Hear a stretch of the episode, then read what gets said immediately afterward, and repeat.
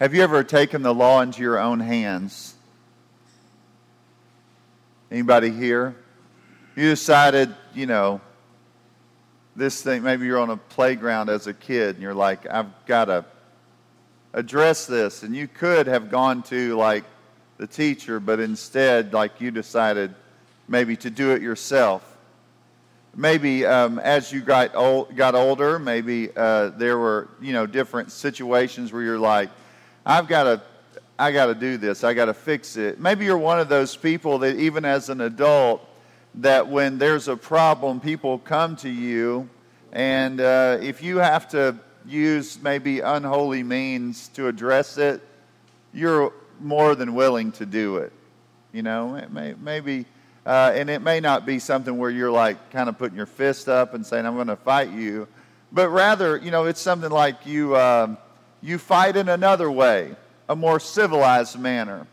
Uh, that maybe some people wouldn't even know what you were doing. Maybe it's all secretly that you do it, which is not really generally that secret. But you got to think about that. You think about situations and you consider them and you kind of wonder do you ever do that? You take the law into your own hands and decide that you're going to um, use whatever means necessary to get the right thing done. That would kind of be the maybe the mantra of some. You're convinced of something that is right, and you go about it to get it right in the wrong way. I mean, that, that's something I think you have to kind of consider, look at yourself, and wonder like, is that ever an issue? Um, have you ever realized that that mistake that you made was very costly? Like, once you decided, I'm going all in, doing it my way, going to execute justice, and then it costs you dearly. Um, it, it's, it, it really is when you look back, probably, sometimes you're like, in the moment, no, it didn't. I got it done. I got it done. But then you look back and you think about all the carnage. Maybe you look back and you think, look at the piles of, of, of trash that's now been put together and it's on fire back there, and I've burned all these bridges lived a life of burning those kind of bridges. Maybe it's something like that. I, you know, I don't know.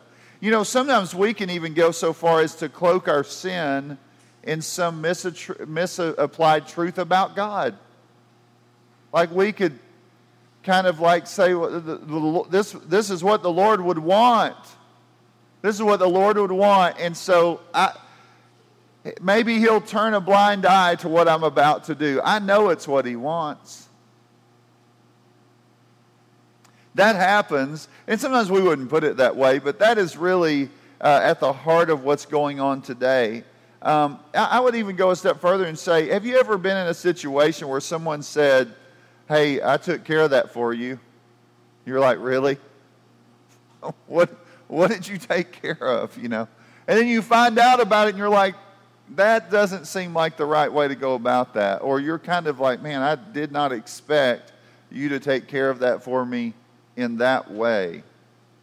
Um, it, it's, there's a lot of different ways that we are faced with uh, people doing things that, like, where, where you would say, like, man, injustice seems rampant, and we're, we're kind of around it, and maybe we are even participating in it, or maybe we didn't even know we were participating in something because people were thinking, like, that's what they would want me to do. All that stuff's around us all the time. We have to say, like, that doesn't look like the kingdom. And it may look like earthly kingdoms, it may look like the right thing to do, but it does not look like God's kingdom. And today we're going to kind of say, and this is kind of at the heart of it, we will see that injustice does not establish the kingdom. That's just something you could just say. That's not the way. God doesn't do wrong things to get the right things done. And so he is not, um, that's not how he works. God is righteous, God is holy, God is just. And we are to pursue that. Now, if you, you may have uh, heard this quoted, actually, Martin Luther King Jr. quoted it in one of his famous speeches, but it's Amos chapter 5, verse 24. Let justice roll down like waters and righteousness like an ever flowing stream. And what, what is that? I mean, what's that helping you see? It's saying that is the way God acts. And, and really, it's in the context of saying Israel was not acting in that way, but this is how God is. This is how his kingdom is. This is how people should be. So, where are we at today? We're thinking about injustice. We're looking at this. We're thinking about the kingdom of God. And we're remembering that David is now kind of the, uh, he is about to become the king of all of Israel. Remember, Saul's dead. There was kind of this resistance to David. The, this commander of, of Saul's army kind of rose up against David. He puts one of Saul's sons as a king for a couple of years. His name was Ishbosheth. Last week, Abner dies. This week, Ishbosheth will die. So uh, that's kind of where we are, and that's what's going on. And we will kind of see that unfold before us today. Now, when you're thinking about the monarchy and we're looking at all that's going on here, uh, again, we'll just have to keep reminding ourselves like, what is God's kingdom like? What should it be like to us? How should we think about it? How should we as kingdom people live? What are the kind of ways in which we are to address things and deal with things? Uh, there's constantly kind of things that will come to our minds. Uh, but I think at the heart of it today, you just keep thinking about that reality. God, God's kingdom is not built by injustice. That's not the way in which He is establishing things. He does not, He acts justly, He acts righteously. Um, maybe some of you, uh, when you think about, I don't know, if you were thinking about the way in which these stories are unfolding, some of the stuff in early Israel makes you feel like uh, there's a temptation to make it like the kingdom an organized crime family. It's like if, if it would have been left up to some of these people, it'd be like uh, Israel would be more like a mafia, you know? And David, like a Michael Corleone, he's like, well, it started out a little rough. A lot of people died. And then, you know, after a little bit, we tried, we got it legitimate, you know? That's, that's kind of what's coming at David. I mean, he's facing a lot of those kinds of things. But David's not called to be a godfather for Israel. He's really not. He's called to be the king.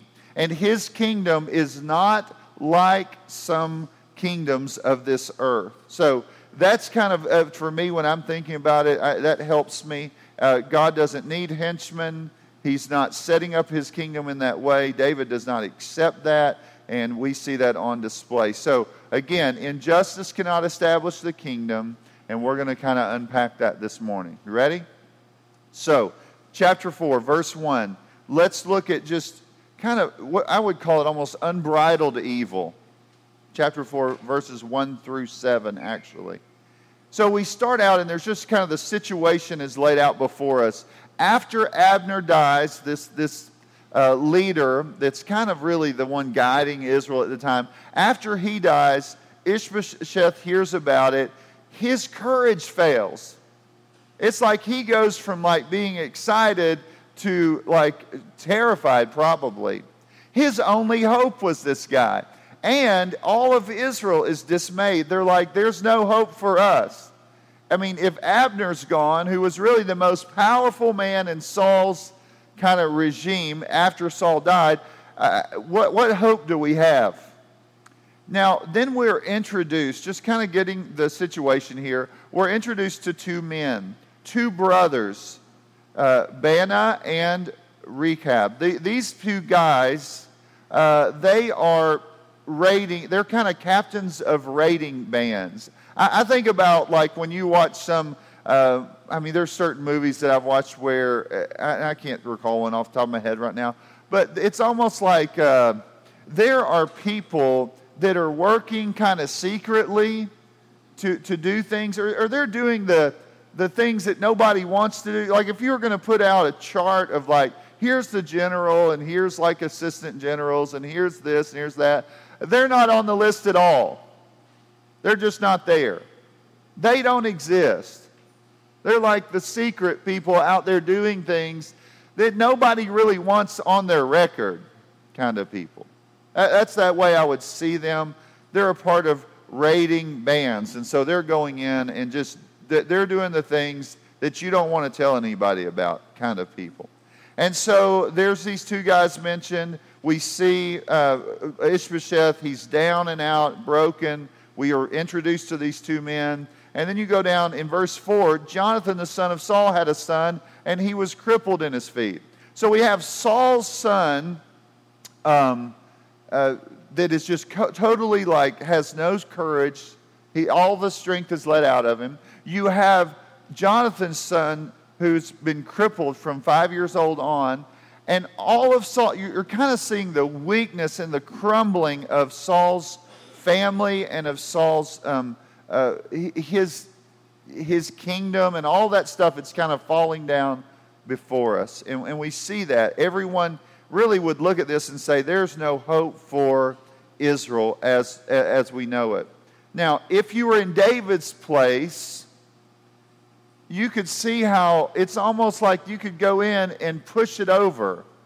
Like everything about Saul's family, you could be like, I could do away. David could send like a couple of men and, and just knock it over. There's nothing to it. It's not strong. You see, it's kind of weak and broken. And, and you think like he could do that himself in any moment. But the question is, why would David not do that? And why does David not do that along the way? Again, it, it has to do with him trusting the Lord. But let's go on. Verses 5 through 7, we see kind of the situation. Everyone's in a state of kind of uh, just shocked by the situation with Abner, broken, uh, without courage, uh, hopeless, and helpless. Verses 5 through 7, these two men, Rechab and Baanah, they are these guys I would call almost like henchmen they just look at the situation and they decide the only hope for us is not to kind of go and fight, but and, and not to go say, hey, let's go fight against David. I mean, it's clear that he is the stronger one. Why don't we join with David? And they think, how could we join with David? And so in their minds, they're thinking like, look at our king. He's, he's in a hopeless state. He's not going to do anything um, why don't we decide to take him out? We could assassinate him. Wouldn't David be really excited about that? And so, evidently, that's kind of what they were thinking. So, they wait till the heat of the day in a very cowardly like way with a man that is totally distraught and broken. And they wait until the heat of the day where he would be resting. And so, he's taking his everyday nap.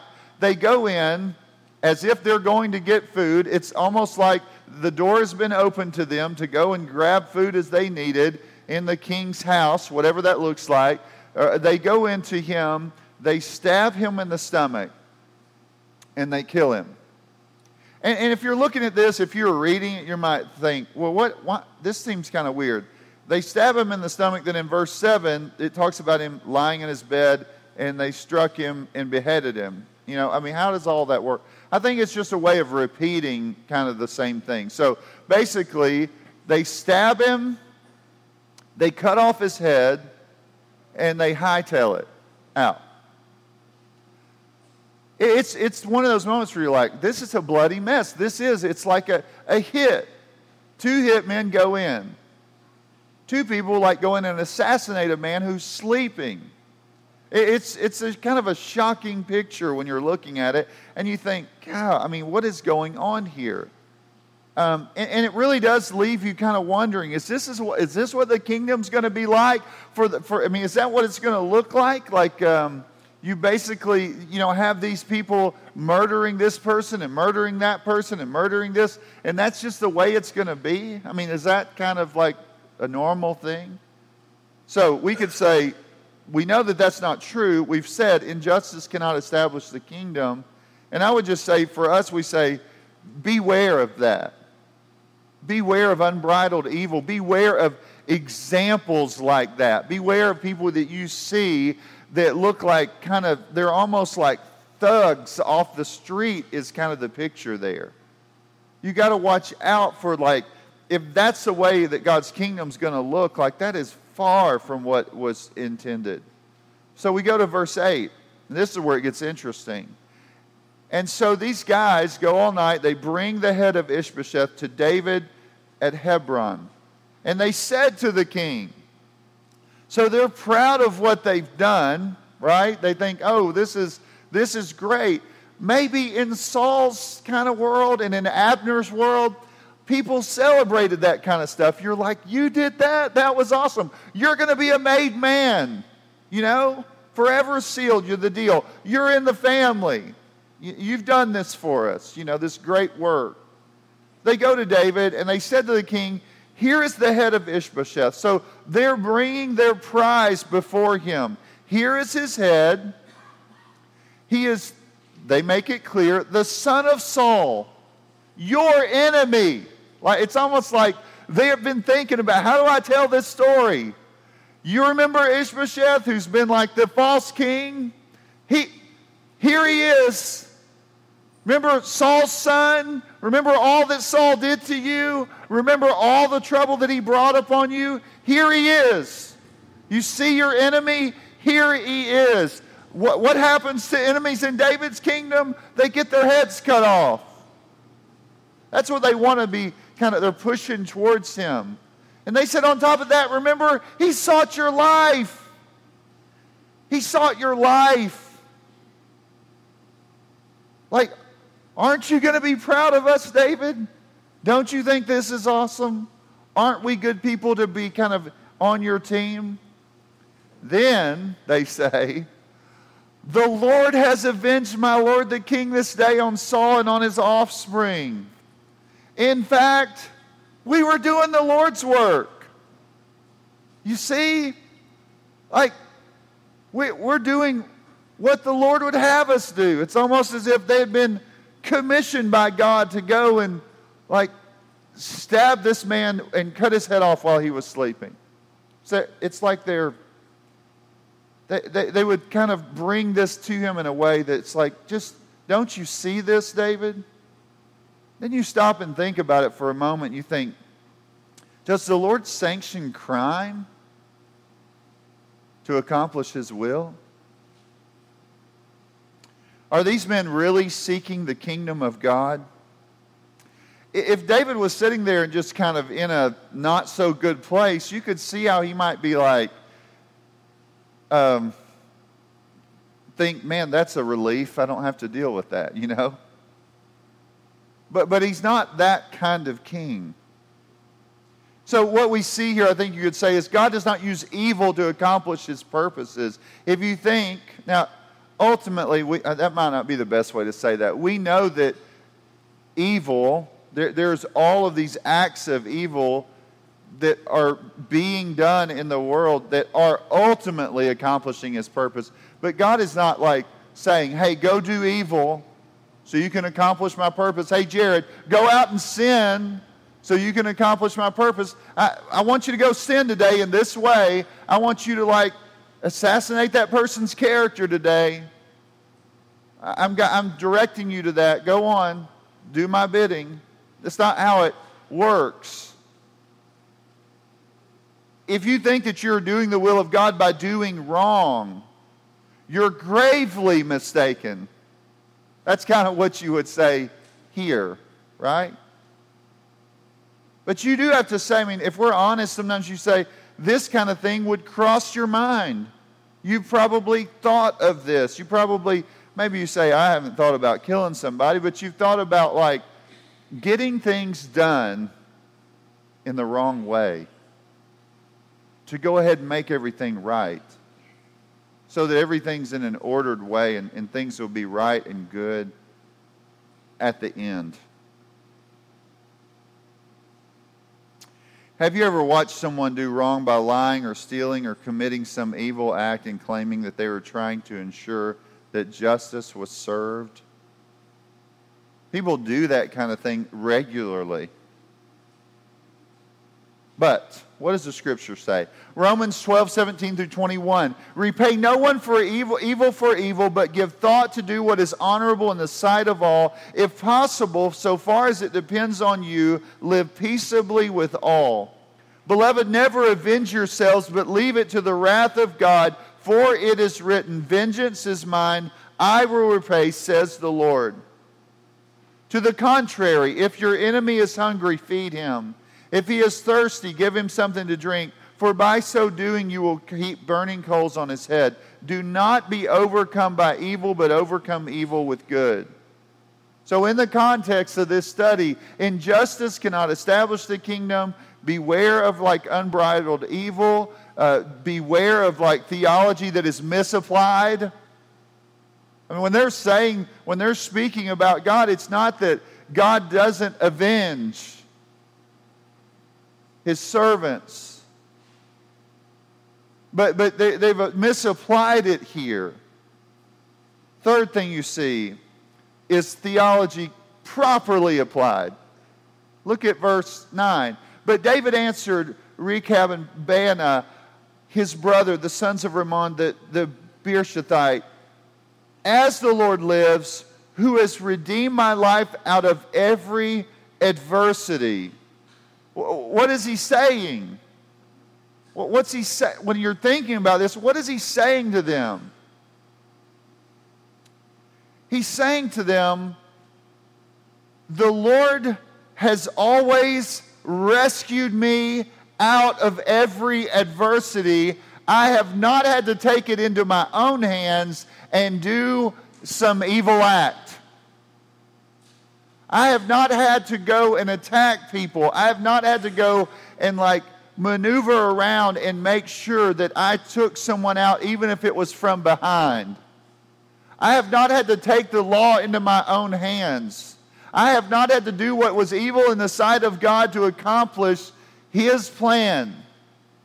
I, I don't have to take it into my own hands to, to save myself and rescue myself. David faced a lot of trouble. David went through all kinds of things where people spoke evil of him, they sought his life. He ran around and was hiding in places. He, he lived in caves. He faced great trouble. But every time, when you read the Psalms, they are written over and over in times of great trouble where he finds his back against the wall saying, Lord, you rescue me. Not only that, there are times when the Lord uh, allows for things to happen in such a way where He would be able to take it into His hands. He would be able to take the law into His own hands and say, I'm going to deal with this today. The Lord, a couple of times, put Saul before him where he could have struck him down dead. And he didn't. Why? Why? Why would he not do that? Because God is the one who rescued him. God is the one who would redeem his life. God is the one who delivered him from adversity. He did not need to stand up for himself and do what was wrong in order to make things right. Does that ever happen in your family?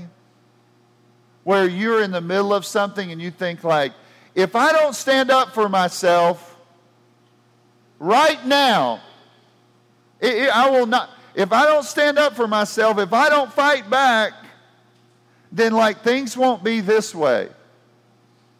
If I don't push back on them or if I don't like attack them with my tongue, then it's not going to get done. God's not going to take care of me. I, I, it's, all, it's, it's one of those things where you're saying, like, hold on just a second. Misapplied theology. Misapplied theology is this. I mean, we're doing the Lord's work. God wouldn't let something like that go on and be, He's not going to let that go on. So I got to straighten it out like properly applied theology would be this He has delivered me, He has redeemed me.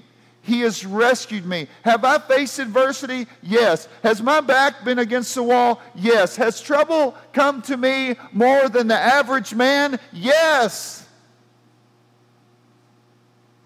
Multiplied, you know, multiple times more. As an anointed king, I mean, trouble. But what? As the Lord lives, he has redeemed me out of every adversity. Could you trust the Lord in this way? Could, could you, like, not take it into your own hands and trust Him? Could your adversity be a means by which you could, like, just say, I'm going to bow before the Lord and say, You've delivered the saints throughout the ages, you'll deliver me. I believe that. I trust that. Do you, do you believe that?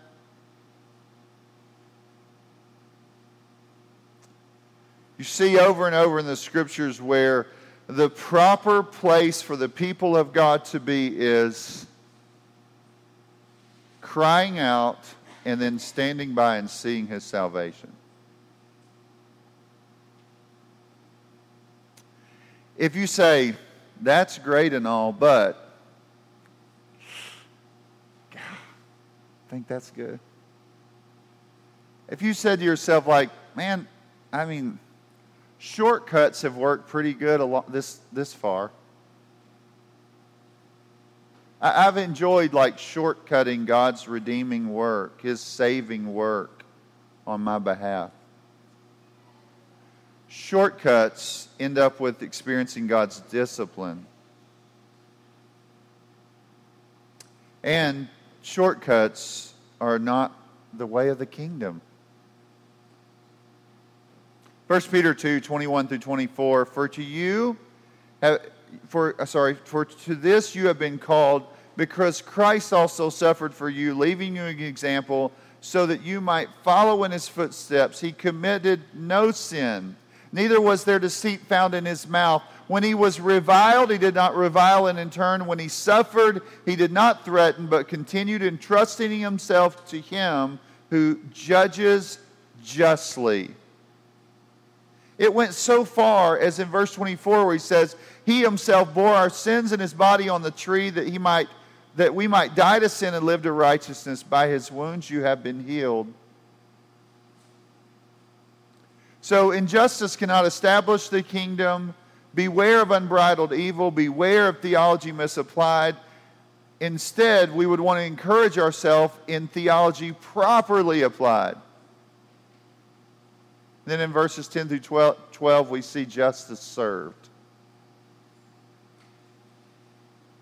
When one told me, Behold, Saul is dead, and, and thought he was bringing good news, I seized him and killed him at Ziklag. This is David speaking, which was the reward I gave him for this news. How much more when wicked men have killed a righteous man in his own house on his bed, shall I not require his blood at your hand and destroy you from the earth?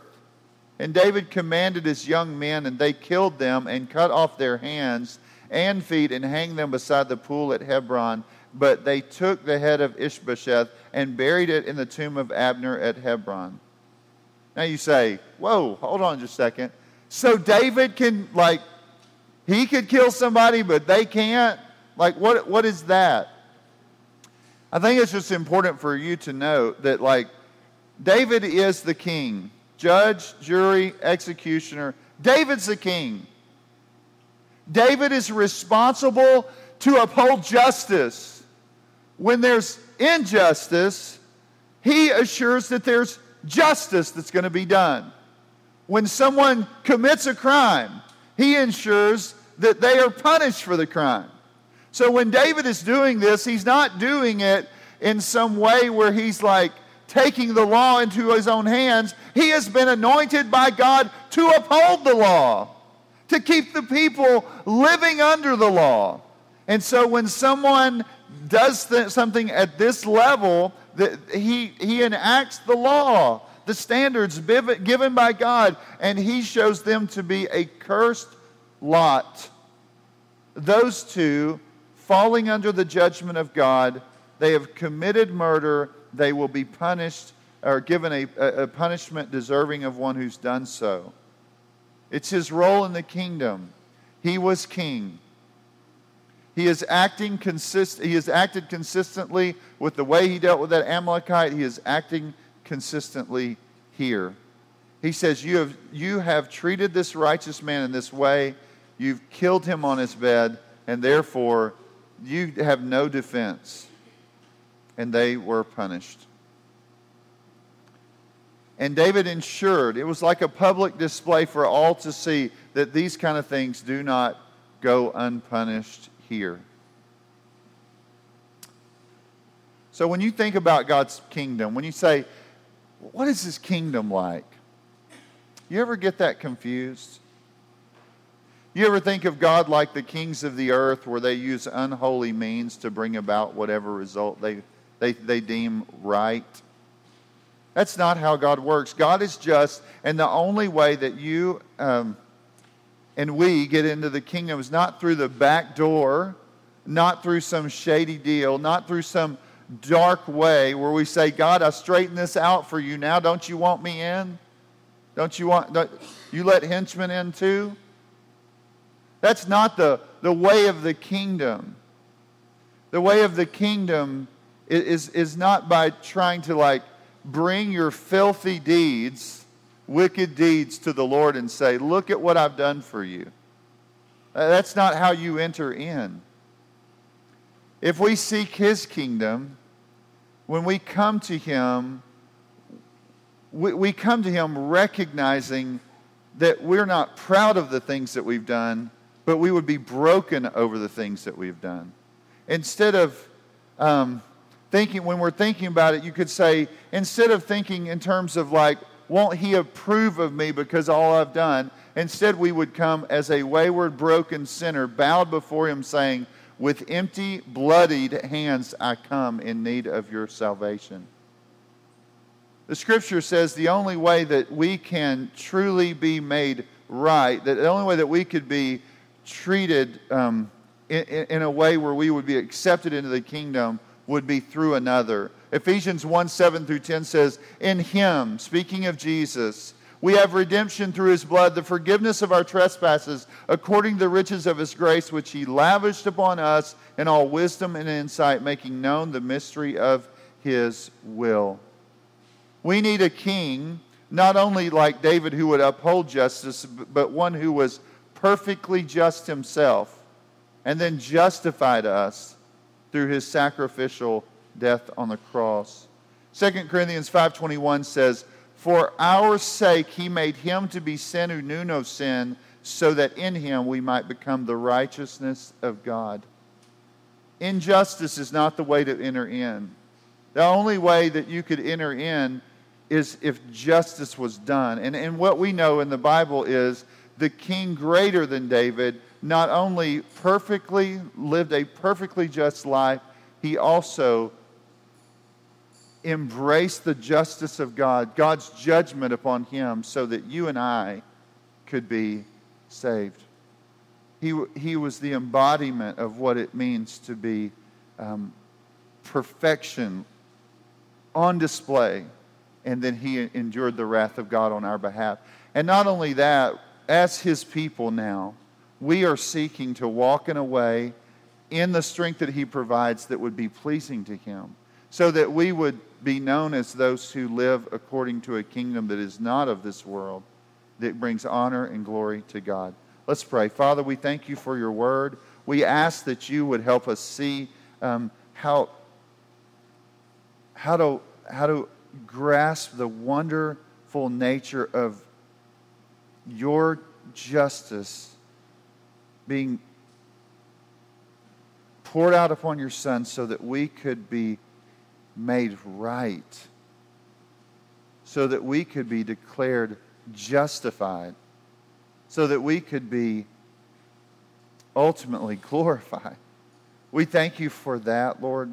We thank you that we see that the kingdom is not like this age, and that if we are going to walk in your ways, it will not be by cutting corners, but instead by sacrificially laying down our lives and serving others. We pray that we would follow in the steps of Christ in the grace that is provided by your Spirit. And it's in His name we pray. Amen.